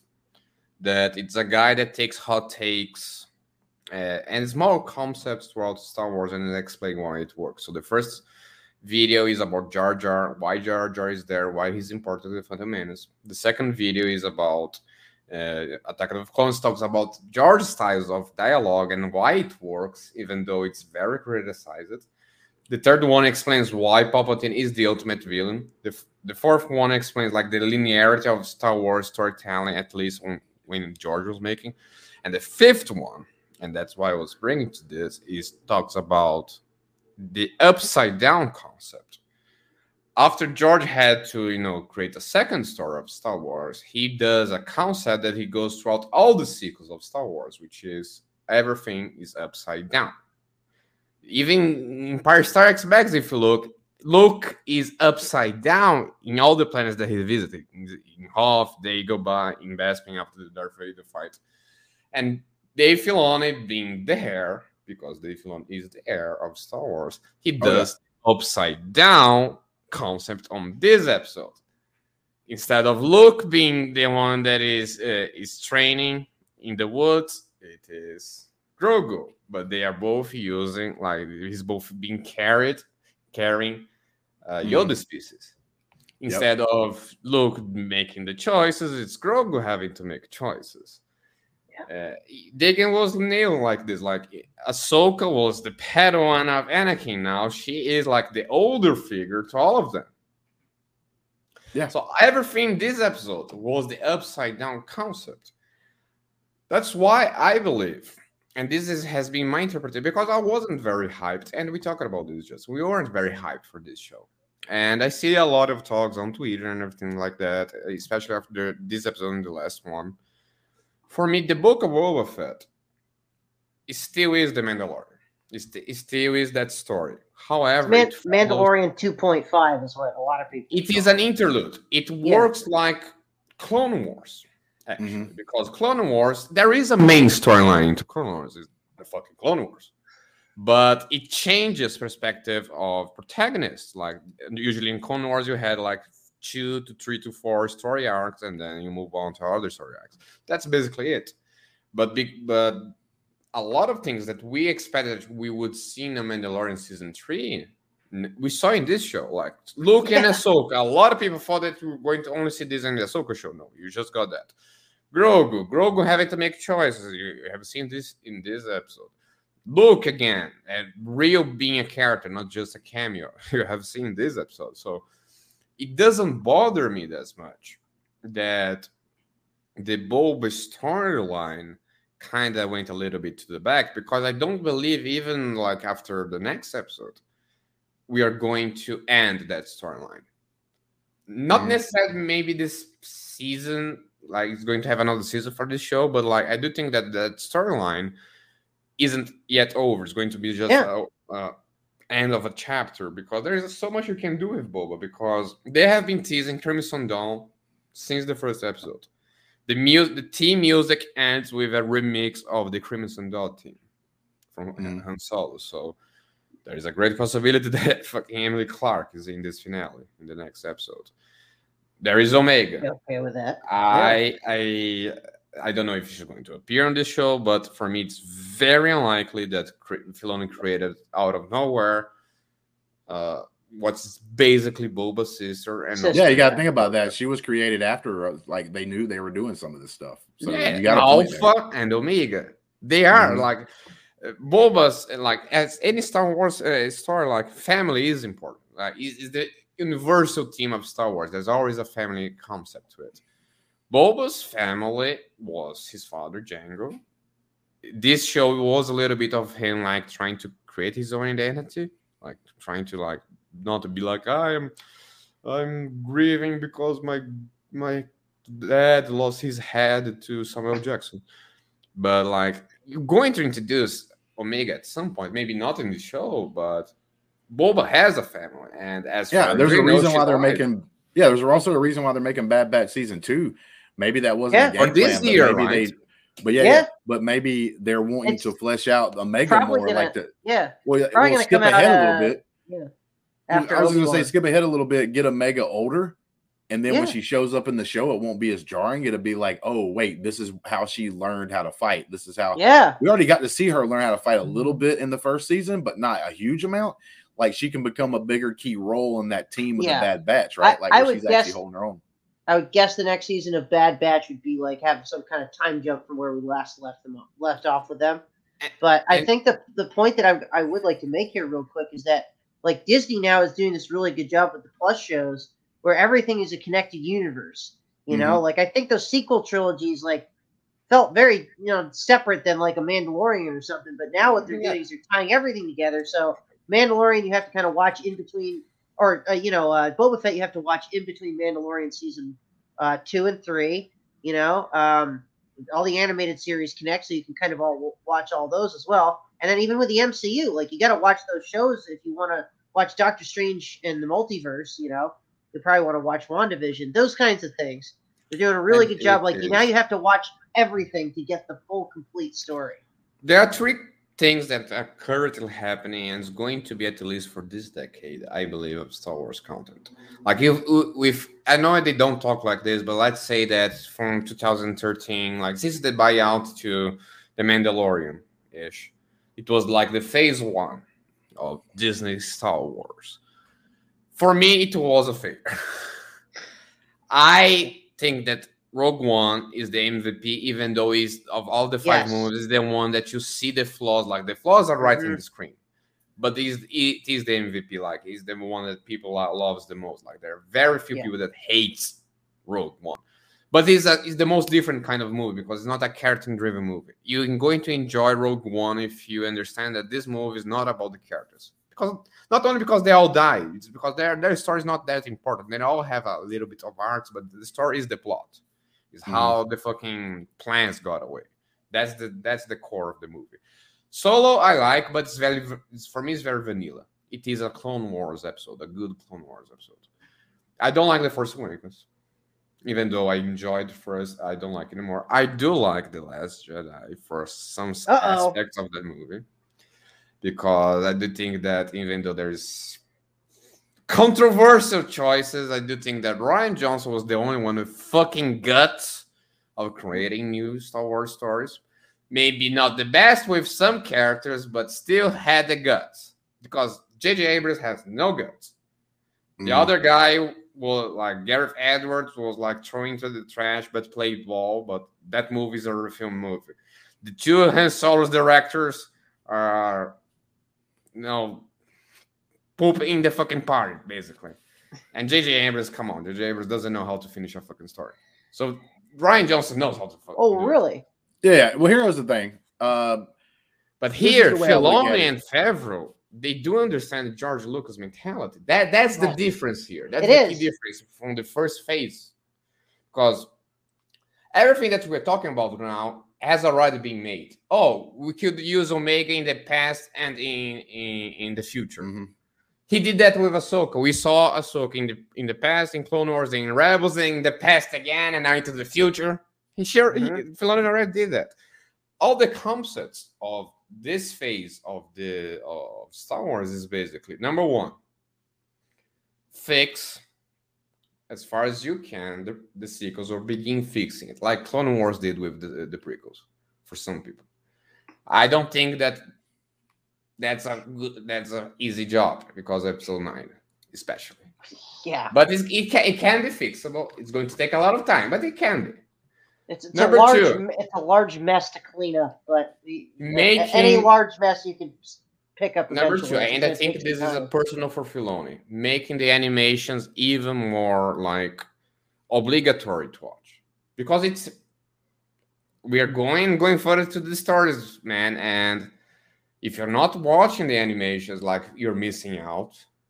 But So you're look at it. If you didn't read the comic books, you missed out on this Black Krrsantan character that shows up. Yeah. Like that's the cool part about it is it's if like you didn't watch you know- the, the Rebels listen. and Clone Wars series, you'd be confused as to who Cad Bane is, you know, well, or there was Ahsoka. a decent amount of people that kept complaining about the fact that like Star Wars wasn't like, oh well, they're not making it worth me reading these books because like they never use nothing from it.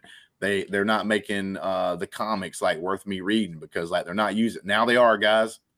They're pulling characters from the first books that were written after Disney bought it, which was the Aftermath trilogy. Technically, the first book is a Luke Skywalker story that wasn't affecting anything, so they let it slide through and they Mhm. still published it and it's still part of the canon because it really doesn't mess with anything in the timeline. It just tells a cool little story with Luke Skywalker from his point of view. It's actually the only book written in his point of view.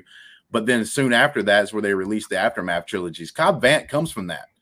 A cool character that people are loving right now came from the Aftermath trilogy, which was the first set of books that came out after Disney bought it. No, they got. So they've been they planning Brothers this stuff. Team I listen, they rushed the sequel trilogy, the actual movies, because they wanted to get that dollar because they knew the movies would bring in tons of money. And let's face it, a lot of people would have made that mistake. But with everything else, to me, they have had a game plan. Like, this is what we're going to do. Like I said, Like- I think they even had a game plan with the movies, but I just think it They was had like a game too plan. Fast. They, had it. Look, people that doesn't know how filmmaking is, you always have a game plan. You know broad strokes. Mhm.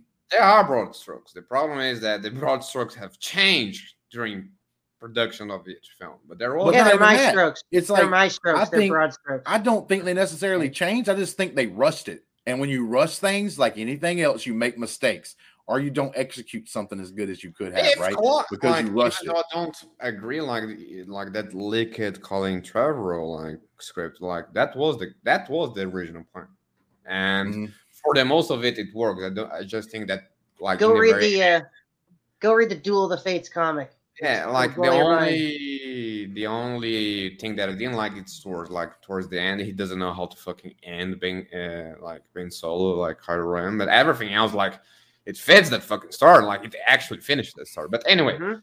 back to this new phase of Star Wars is that at least that's how I see it. They have a huge conflict with Marvel. So they are trying to do things differently than Marvel because like you can eh, the Marvel formula doesn't work. That's why we don't have spin-off movies anymore. We shouldn't have never have been like Star Wars was never like it's the Obi Wan movie, it's the Han Solo movie, it's the Yoda movie. Like Star Wars doesn't need to work like this. So normally Marvel, there is a story going on, like the Mandalorian story, and then it ends in a cliffhanger. Oh, Grogu gets with Luke, but then you have to wait because like it's Thor and Ragnarok. It ends with the beginning of Infinity War, but wait, you have to watch Black Panther, and then you Yeah. go like another story. It's very isolated, and then you go back to the main story. For then, for this uh, Star Wars story, they're not doing this. Like, okay, you end in a cliffhanger. The next series that takes place in the same time is going to continue that story. Yeah. Uh, that's why it's called the fucking book of Boba Fett. Boba Fett's not a librarian. It has nothing to do with books. Hey, breaking news, everybody! Books have chapters that don't feature the main character. Exactly. Shocking news, I know. not only that, I think that it's not only an interlude, but Star Wars always used episodes. And anybody that knows about storytelling knows that episodes and chapters are different. They are different concepts. Star Wars, all the Star Wars movies are episodes, even though yes, they do have tell a major story. They're very isolated. Like they have to have a beginning, a middle, and an end in an episode chapters they are fragments of a main storyline they don't necessarily have to have a beginning a middle and an end inside Or have cliffhangers. Like you read a book and that their perspective ends, you go to another perspective or another part. Uh, and, and and every not every chapter ends in a cliffhanger. The the here goes the thing. I get some of the people's complaints with the name of Book of Boba Fett and everything to a certain point. The first four episodes is definitely the Book of Boba Fett, right? The next two episodes kind of did go away from that. Like in this episode, you get Boba Fett just for like a couple of seconds. Hell, in that fifth episode, you didn't get him at all. You just got Finnick, which is related to Boba Fett. So he's kind of there, right? Like you know he's there in the background. You just don't see him in the episode. My thing is, is if they went with this direction and the stuff they gave us wasn't that good, right? Like wasn't super great. They didn't knock it out of the park kind of thing, then I would be like the rest of everybody else. Like, Yeah. why did we do this? Because like It would feel like it filler. wasn't that cool Definitely. and like it's kind of weird that you did it, but the stuff they gave us is so great. I'm no dude, please keep giving us the great. I don't give a crap who's in the episode. Like if Uh, it's yeah, great, it's great, like give me great Star Wars it's content. a great story. Yeah, You're And invested can because sit it's a there- great yeah. story, and that's what But I- matters. but I can Guys, sit what- there and I said it to my friend broken up. justin do you prefer this no like these three seasons these three shows that we had like mandalorian season one and two and this show or episode nine Yeah, I mean, I prefer the seasons of the Mandalorian overall because, like I said before, like I just think episode. people are complaining with their mouths fucking full five three years ago when that fucking movie came out three years ago. Three years ago, Star Wars was in the in its lowest. Like Rise of Skywalker is the worst Star Wars movie, in my opinion. I don't care if you hate Attack of the Clones and the sand dialogue. Yeah, it, it Attack of the Clones above Attack of makes the Clones. way more sense and fits way more Star Wars than the fucking movie. Like Episode Nine is so bad that ruined it. It's, it's tough to argue being at the bottom of the list. Really Episode is. nine is the opposite of Revenge of the Sith because Revenge of the Sith actually saved a lot of clone Attack of the Clones and Phantom Menace. Rise of Skywalker kind of destroys Force Ruined it. Awakens and the Last Jedi. Yeah. Yep. So like, But- stop fucking complaining. You know, like, you know why we have so much fucking Luke Skywalker because everybody, ah, that's not my look, my look. Like, It makes now sense you're getting the your look, so they don't fucking complain. It now you're getting it. Yeah, look, look, look. Here goes the thing. You listen. You, Luke Skywalker is in this because it makes sense. If they were throwing Luke Skywalker out there just to be like, oh, like let's let's get Luke Skywalker here because we need ratings or something like that. No, it makes sense. He shows up, he hits Baby Grogu, they go away. Everybody's wondering what's happening with Baby Grogu. Guess what? They gave you what's happening with Baby Grogu. Now you may have thought you were going to get it in a different show and didn't expect it to happen in this show, but you're getting what you need and it makes sense to have it there. They set it up, right? Like they set up everything to where it actually makes sense to be part of the story. But I do want to still focus on like because we kind of got on a whole narrative about Star Wars as a whole. I kind of want to go back because I saw some like cool things I want to talk about through the chat and everything yeah. that involved this episode. Uh, so going back a little further, Don Salato, the explosion scene reminded me of a mom movie. That's exactly what I So saw I am not and what I surprised. thought as well. Don't Y'all agree with that? this. Yes, that was awesome. I it totally like, it's like something out of the mob movie where they come in. I was worried about Max Rebo, but they never showed Max Rebo, so I think he got lucky. he Yeah, had maybe, the night yeah, off. ma- ma- maybe he This was survived. like- maybe he wasn't there. He had the night off. Maybe. Yeah, this was like the drum and bass night. It looked like he had like the droid on drums and the the Biff playing the the horn and the other one playing the bass, and I think that was the band for this night. So Yeah, I I think the Max cantina Rebo's owner here. okay. I think the cantina owner here has to be dead. Like But she was Jennifer in the Beals middle of the is room. gone. Like, Yeah, every- sorry, yeah, that that thing exploded out the door. Like, Yeah. There's no way that I don't think she survived think, or I anything think like that that. that, so. that droid playing the drums is It would probably be a a great well. inside joke if he always survives Max Rebo. Yeah, He always survives. He's the I- dude. Yeah, true. I'm telling you, is this the What- sail barge? Hey, what if when he's not playing the instruments, like he's a badass actually? Like he's some kind of CIA agent kind of guy who's just like playing in bands so he can keep an eye on the pulse of certain things, and then he's actually out there like killing folks in the background. You never know, man. Max Rebo might be getting it done. But uh, I want to pull up this comment as well. the most Uh, feared Brandy bounty hunter in the galaxy. Max yeah, exactly. That you don't know about. uh, and she, he would be the scariest because you don't know about him. But like Brandy here, with Grogu is the cutest thing, and I need him to choose the armor. Which Ooh, that's a let's cool talk thing to bring that. up. Like, Yeah, what do you think he's going to choose, and what do you want he's going to choose? Because like that could be two different things. I want him to choose the Mm. saber. I'm totally opposite. I Yeah. think he's Mm. probably going to choose the armor because why would they make or why would they have? Well, I guess they could have had it done just to set up this decision for Grogu or whatever. So it wouldn't be pointless for uh, Mandalorian to have made the armor. But I think because him making the armor is kind of special, it's closer to the show. I think he's going to choose the armor, but I want him to pick up the lightsaber. Like, uh, what do you think, Dagan? I I'm gonna actually uh, pull up Don's comment here because I think this is interesting. Uh, he thinks Grogu will be similar to Tarre Vizsla and be a Mandalorian and a Jedi, so somehow know. both. Well, You know, because look, Ahsoka's told Luke, trust your instincts, right?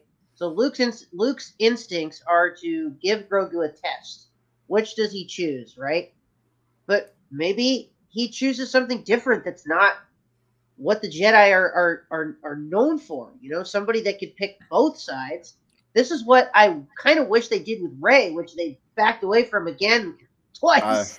like I- that she could be this in between the light side and the dark side, the gray Jedi. Mm. yeah, but But- Luke's not going to but train no, that person. no, I'm not saying that. I'm, I'm saying that's what I would have liked to have them done with Rey. However, what I'm saying for Grogu is that maybe he goes takes one path, but then takes the other path as well. I don't know if that if that's possible, Sure. if that's something that they Well, could make work. I But can see I, don't know if it's as clear cut as him making picking Well, one or the other. I don't know. I can see that working, Dagan, if he picks the lightsaber first. So, like, if you want Grogu to be able to do both, I think that this decision needs to be the lightsaber because Luke will keep training him. The Mandalorian doesn't have the same rules that the Jedi has. So, like, even though he's being trained as a Jedi, the Mandalorian will always consider him a Mandalorian. So technically, he will be a Jedi and a Mandalorian at the same time because Den's not going to take away his Mandalorian, him being, you know, a Mandalorian or whatnot. He's not going to take that away just because of the fact, or you know, because he picks a lightsaber. So like he needs to pick the lightsaber. He can still be a Mandalorian. But but Yeah. that but I think this is really a choice, Right, not no, really I- between the armor and the lightsaber. And I I, think it's a choice between the Mandalorian and the I uh, wasn't Jedi. saying no, and I wasn't saying I don't think Grogu will be a gray Jedi. I think Grogu will be a Jedi, but I think that he can also be a Mandalorian. That's sort of the point Here's the getting thing, like I'm not going to talk about Grey Jedi's because I also don't like that concept. like it, it Oh, doesn't work, even work in the games. You, you- you try to be a Grey Jedi in KOTOR two. I you're get it. I kicked ass. in KOTOR two. Well, okay, you can use force Yeah. lighting. Oh, okay. Besides that, anyway, what I'm trying to say is, uh, I also believe that they can use that, but I'm not entirely sold on the concept that Luke, when he re- restarts the Jedi, he does the same philosophies. E- and that is even canon saying. because saying. look in Last Jedi because like um, we we have to use Last Jedi as a, as a reference because that is like when we see Luke the most he challenges the the ways of the old the, the Jedi of old. And in the old EU I know it's not canon and everything like that that has always been Luke's complex. Okay I'm restarting this fucking religion. Now what do i bring back and why do i and what do i change? And i think that also is his conflict in canon because his only reference that we know is ahsoka and ahsoka is not a jedi technically speaking Is she is in spirit we all know she's a good girl but she's technically not a jedi and she's not a jedi because of the jedi's flaws Yeah. and one of the things that luke learned the whole arc of luke during the original trilogy was to prove Obi-Wan and Yoda wrong. And that's the beauty of the way that Star Wars works with the concept of fate, because during the the Return of Jedi, both Yoda and Obi-Wan are saying you need to kill Vader. You need to kill Vader. That's the only way that you're going to become a Jedi. That's the only way that you're going to, you know, fulfill your destiny. And by the end of Return of Jedi, Luke discovers that killing Vader and becoming Vader are the same thing because that's also Yeah. what Palpatine wants, and that's Palpatine's master plan. And when Luke refuses to kill Vader, and this is that something that I just noticed right now, uh, like uh, as I was analyzing, you know, the first person that calls Luke a Jedi is Palpatine. Palpatine, Yes. The So be person it. that killed all Jedi's. Jedi. Because Obi Wan doesn't say that he's a Jedi yet. Vader says you're not a Jedi yet. Palpatine is the first person that we see in the movies that calls Luke a Jedi. Which makes sense because technically he's the first person that looked at Anakin as being a Jedi because the Jedi Council wouldn't ever join him. And then like Palpatine was always there in his ear mm-hmm. saying, like, you should be. Why haven't they made you one yet? So like that actually comes to full circle even with Anakin. He does the same thing with Luke, like you're talking about in the original trilogy. And how first one to notice it. Luke becomes a Jedi when he embraces his attachment to his father. So I'm not entirely sold that Grogu having attachment towards Din Djarin is actually a bad thing for Luke. I think what Luke is more worried about, and I think they explore this in this episode, is Grogu's fears of like the trauma of witnessing Order 66 and stuff like that. Like he's not Right. fully committed. He says like uh, that line is like um, I don't know if his heart is fully in it. Yes, but I don't believe that the, the whole no attachment rule is something that Luke actually is going to bring back to the Jedi Right. Order because look at Ahsoka. Ahsoka was attached to like we have to see more of Ahsoka and Luke's relationship to understand this because like Ahsoka, I think she knew about Padme, or at least suspected because this is something that Clone Wars doesn't make very clear. Like Obi Wan clear knew it, but he kept his mouth shut. Nobody else knew it. I think Ahsoka kind of knew it. I think she kind of maybe figured it out. She wasn't like 100% on it like Obi-Wan was, but she had suspicions about what So I don't think that but- look like it is a test, but I don't think the outcome is what we think about. Okay, is that outcome? I think what Luke's trying to also understand because what we can clearly see that Luke has done a f- fucking shit in five years. He's gathering artifacts and making anti droids make like rock houses. Grogu is his first student. I think that's also the challenge of Luke. Like, what I'm bringing back because something bad happened before. How do I fix it? And this is part of the arc of the Last Jedi.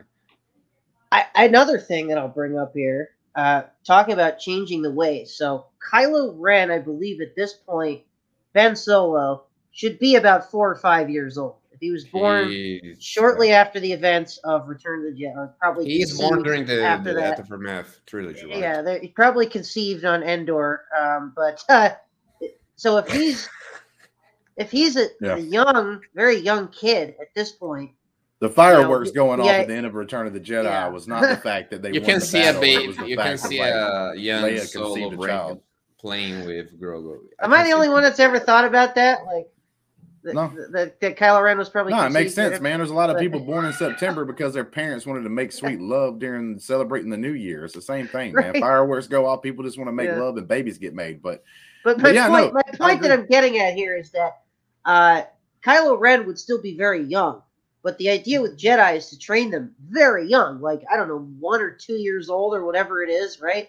So As- as young as maybe, maybe Kylo Ren at this point, who's like you know a young kid, Luke has determined that he is uh, not old enough, you know, that he's Hmm. too young, you know, uh, and you know instead of the other philosophy of oh this kid's like nine or ten, but he's too old. I think it goes down to like in that story, like if we're gonna go like and talk about that, I think it's more along the lines of like Leia being more cautious. So like maybe Luke would already have wanted uh Luke Yeah. Skywalker to be there, or not Luke, but Kylo Right. to be there with Luke. Ky- Luke's probably wanted Kylo to be there sooner, but Leia's like, look, man, look what happened to our dad and yes. everything Oh, else. Like, right. I I, they did throw that establish that that uh, that Han was not a fan of of uh, Luke training Ben Solo. Here's the thing, like even though the movies don't explore this, Whoa. it's very well known that Your, fucking your Ben mic just Solo- spiked there, Danny. I don't know what happened. Uh, I'm sorry. I, I didn't, literally didn't have done anything. Uh, I don't know why they don't. Ex- eh, they didn't choose to go that route. But like one of the stuff that made Ben Solo go to the dark side is because he has a shitty family. Like Leia and Han are not good parents. And then his uncle tries to kill him. Yes, that happened, kids. You like or not, that is canon.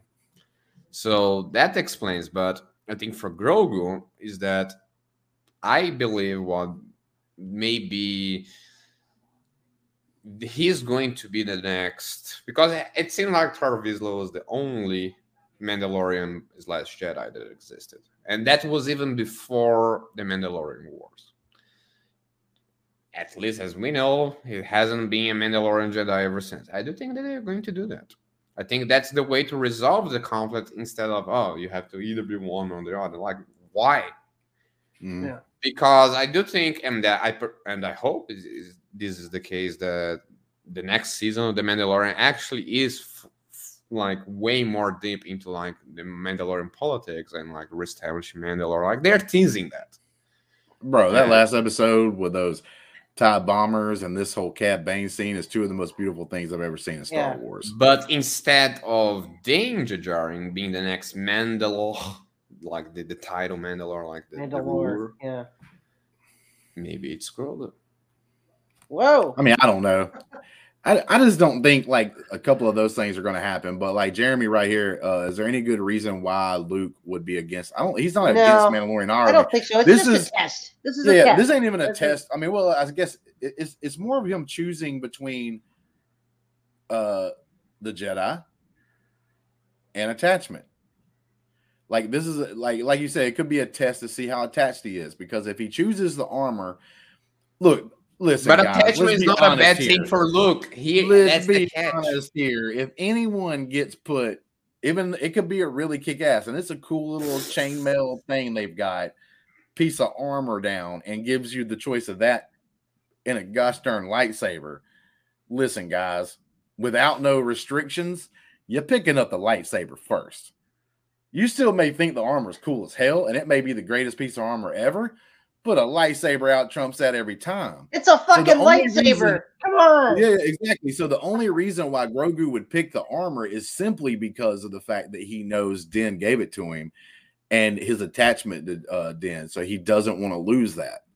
Right. So, like, if he picks the armor at this moment, that shows that he's so attached to the Mandalorian that uh, he's going to choose anything from him above anything of the Jedi, which would be the lightsaber. So that's the real test here. Luke probably thinks that little cute ass piece of armor he held up and showed him is like the coolest thing in the world, personally. But like, and and maybe he even thinks like, damn, I wish I had a set of chainmail like that that made out of Beskar that I just laid down for Grogu to choose from. Maybe he wants an adult size version of this, right?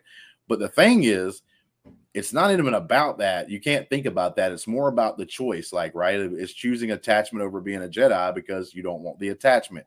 The thing about it is, is like with attachment, the only reason why they think that way is because, like, if you're attached to someone, you love someone, and something terrible happens to them, uh, you go straight to anger, even above You something bad bad happening to yourself. It's like I can take things that happens to me a little more calmly than if they happen to someone I love. If they happen to someone I love, it gets me more angry. I get more upset about it. So that's the biggest reason why they don't like attachment. I don't think they're completely right with that though. I think that's one of the flaws that the Jedi's always had because attachments are so important. Attachments wouldn't make us feel the way they do if they wasn't as important as they are.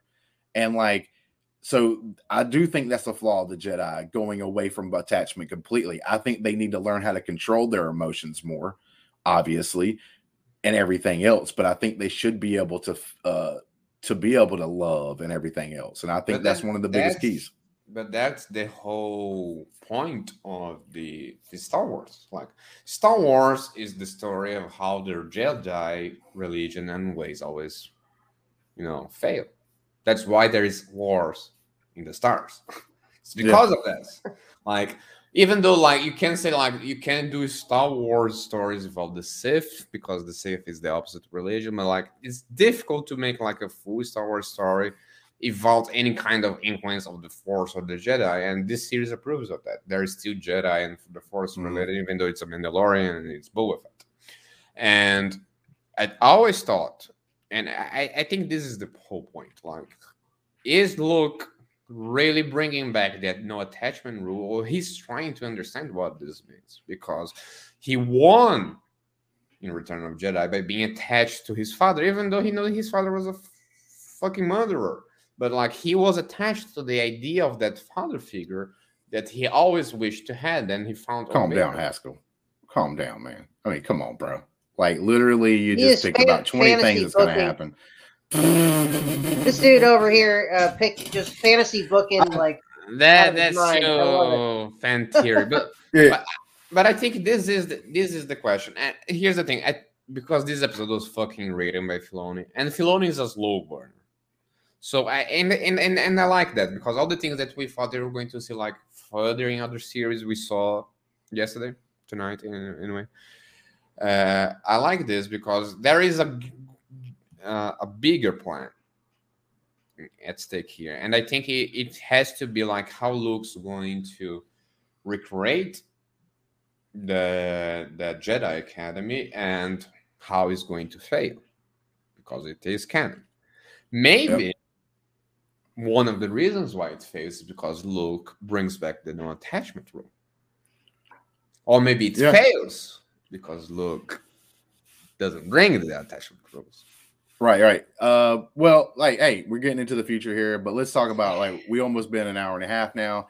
We so already much 30 things minutes- to talk about. We already, yeah, Jesse. we're already Yeah. 30 minutes. This episode was so amazing. We're already 30 minutes above how long the actual episode itself wait for you to watch it. But like, so let's get down to start wrapping this up a little bit. And a the last couple things I want to hit because we kind of really talked about the big key moments uh, a lot about the big key moments of this show, you know, of the things that have happened and everything else in the show and involved. I just uh want to look at this. What do we think will happen in the next episode? Do we see any more new surprises as far as characters?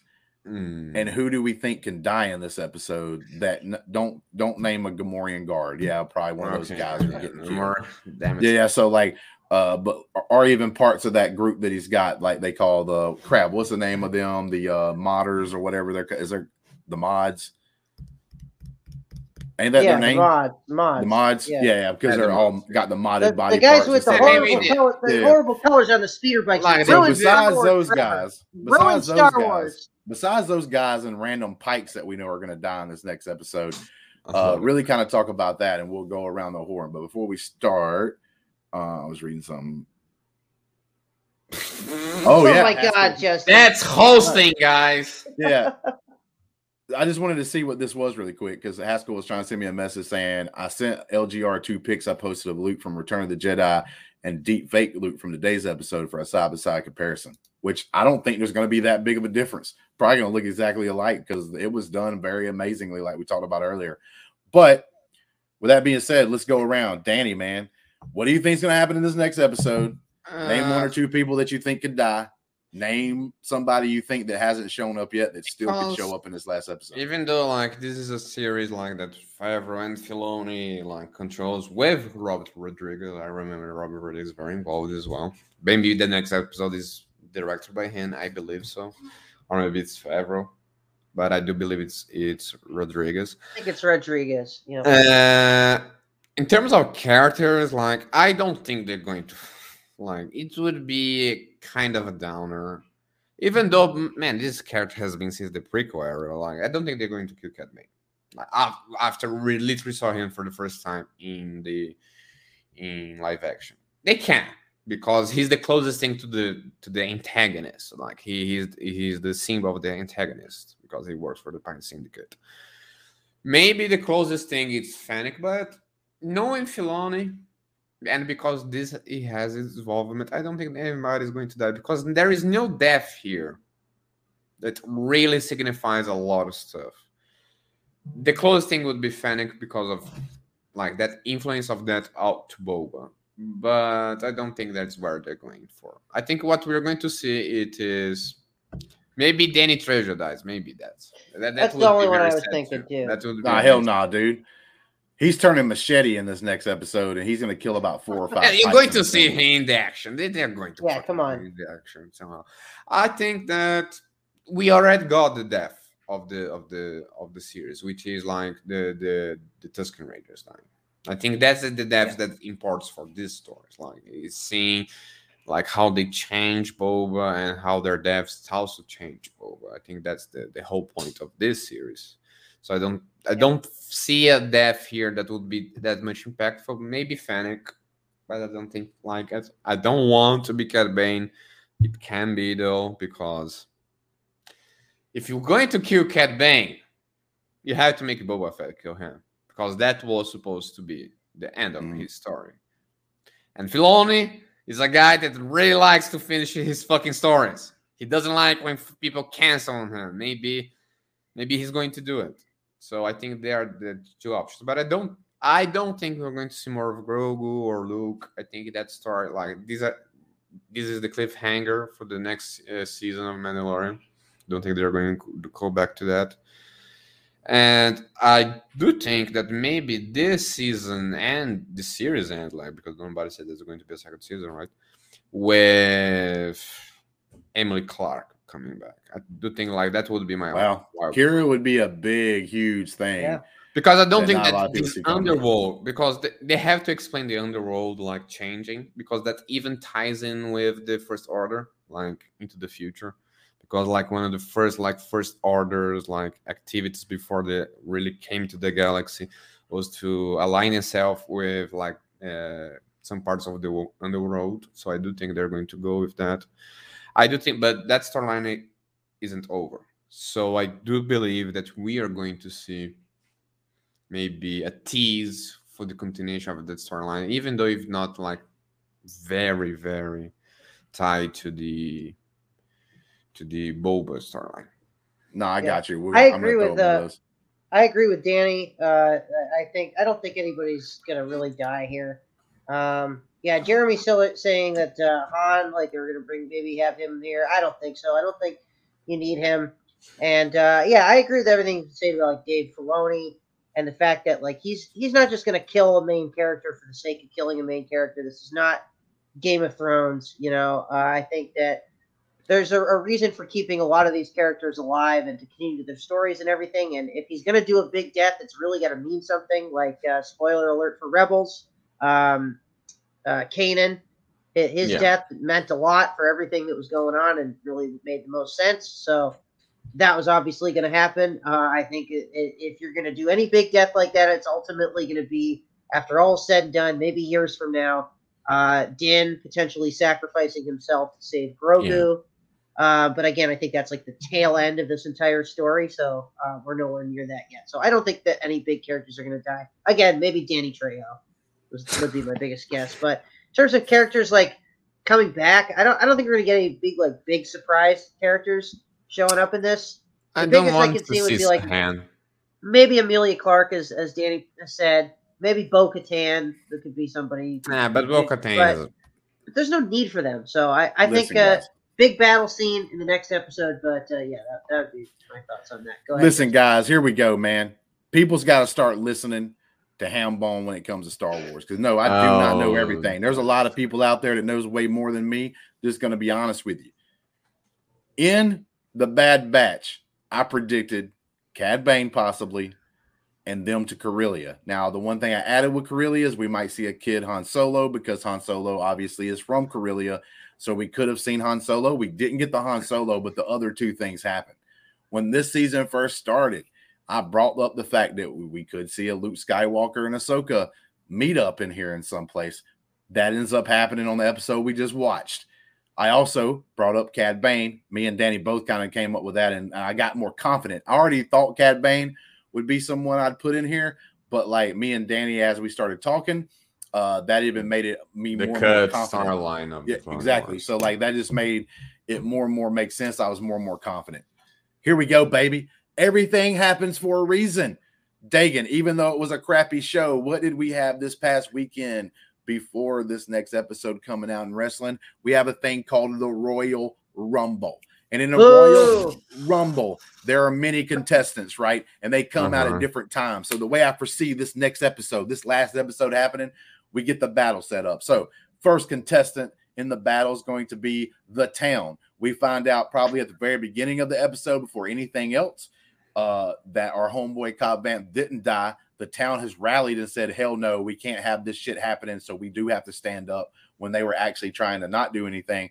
They've already been rallied. So they're going to show up on the battlefield before they start fighting the Pykes, or at least show up because this may be more of a, a guerrilla style warfare or urban combat more than just people lining up against each other across the field. It's probably going to be happening in different kind of like styles, like right having to go through city urban warfare, like I said but they're going to show up on the team probably at the very beginning, number one contestant, right? Right, right there. So they come in. There's going to be a spot. We're going to get so far into the episode, things are going to look dire, right? The good guys look like they might lose. We might get an injury to Black Krrsantan, probably not dead, but like he gets an arm blown off or something or whatever. Serves him right for ripping that Pyke's arm or the Trandoshan's arm off. But with that being said, I think Ahsoka's going to be there. Couple of reasons for that. One, she left. She left the planet. She tells Luke because he mm. says, Am I going to mm. see you again? And because she is a Jedi, she is attuned to people's feelings and stuff. And she's been around Din for at least a little bit of a time to where she can get kind of a read on his feelings. I think so can Boba together. I think, yeah, I think, well, yeah, we've already, well, we already kind of seen that because they all gather together. Well, actually, no, wait, she wasn't in Ahsoka was not there. Was yeah. yeah, Ahsoka yeah. wasn't there, but she's been around Din long enough to be able to actually like feel his feelings and stuff. You know, he was distracted the whole time, knowing that he was going to have to go back to Bubba and fight this battle, fight this war they're in. So I think she felt that. I think she she shows up at the last second. Bam. shows up, mm, okay. pulls out the sabers, continue, continue, starts stepping out in the big thing. So there we go. That's the second entrance in the Royal Rumble, right? So as we keep going along, we're gonna have all. Justin, we can't go another four hours. You can't do all thirty entrances. I'm not doing all thirty, bro. Just li- hold on one second. Danny talked a while ago for 50 minutes. All right, so hold on one second. So like they're all That's getting together. We have all the people, the different Pykes and stuff like that, joining the fight. All these different characters melding together. Big war battle scene. Everything ends.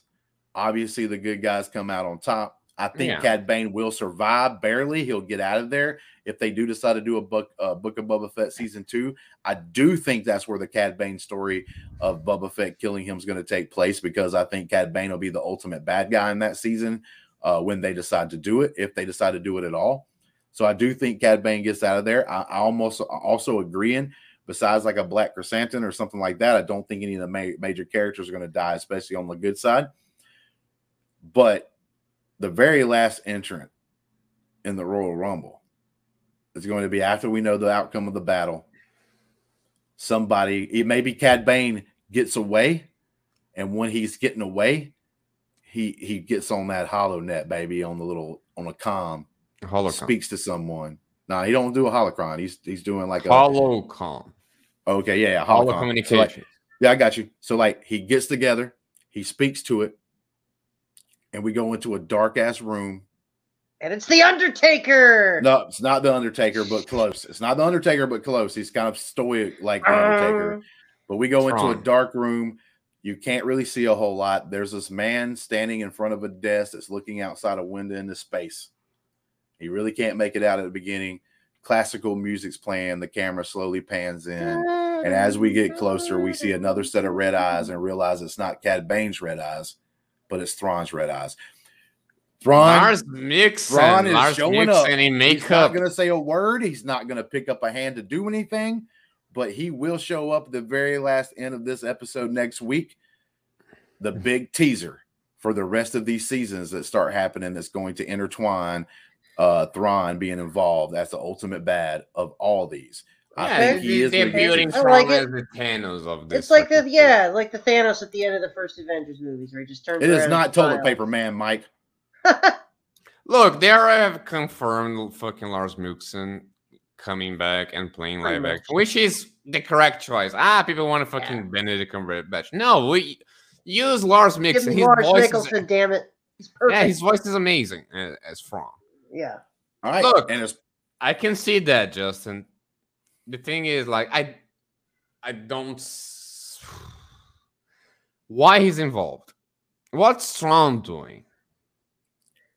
I don't he's know, the but it, ultimate bad. He's it the could be just bad. a tease. It could be a post-credit scene. No, no, it's it, and it might be that. Now he might be Yeah. the very late Yeah, entrance, right? The super special, surprise. Yeah. Uh, uh, yeah, like mid credit scene. It might not even be part of the actual show. It's a se, Jawa musical.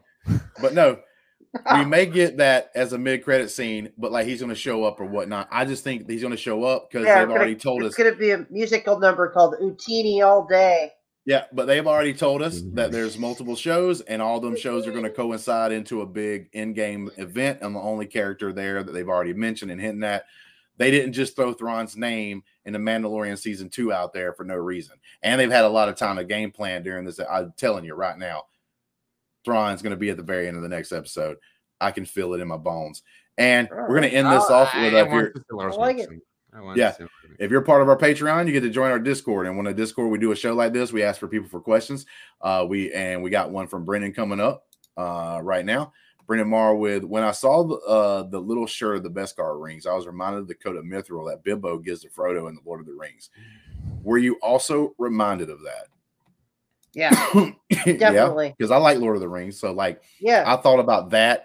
D and D came to mind. I was like, oh my god, they're giving him a D and D chainmail of of seeing, you know, some stupid crap like that. See, get some kind of magical property from it. Uh, what about you, Danny? Did you think of anything else whenever you saw the mithril armor?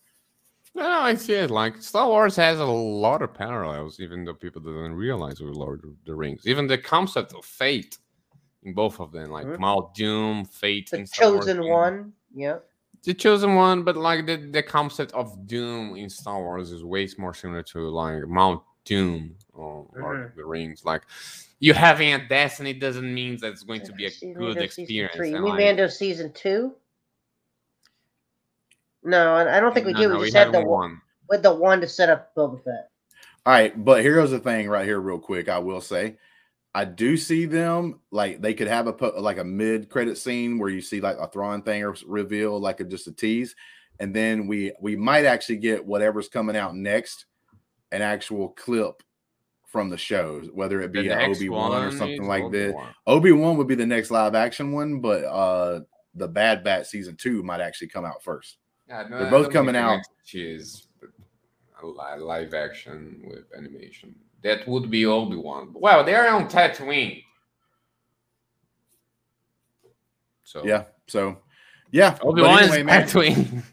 we've been doing this thing for a lot a while tonight. Fucking And fun. like I said, we almost went an hour and 45 minutes, and the show is only 45 minutes, like that you watch. So Yeah, but there's, there's, there's a lot to talk about, a lot to love with this. I love the fact that Yeah. there's a lot of positivity around Star Wars now because I don't care who you are. Complain about the name of it all you want to.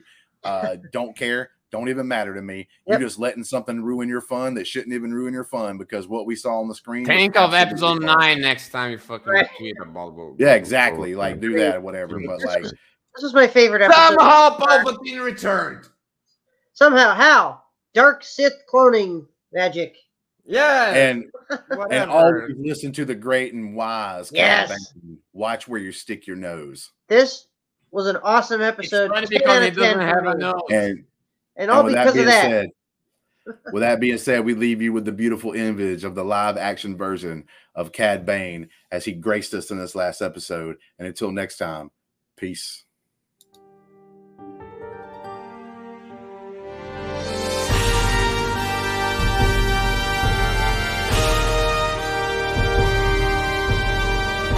Thank you for watching the Holocron, a Let's Get Ready podcast.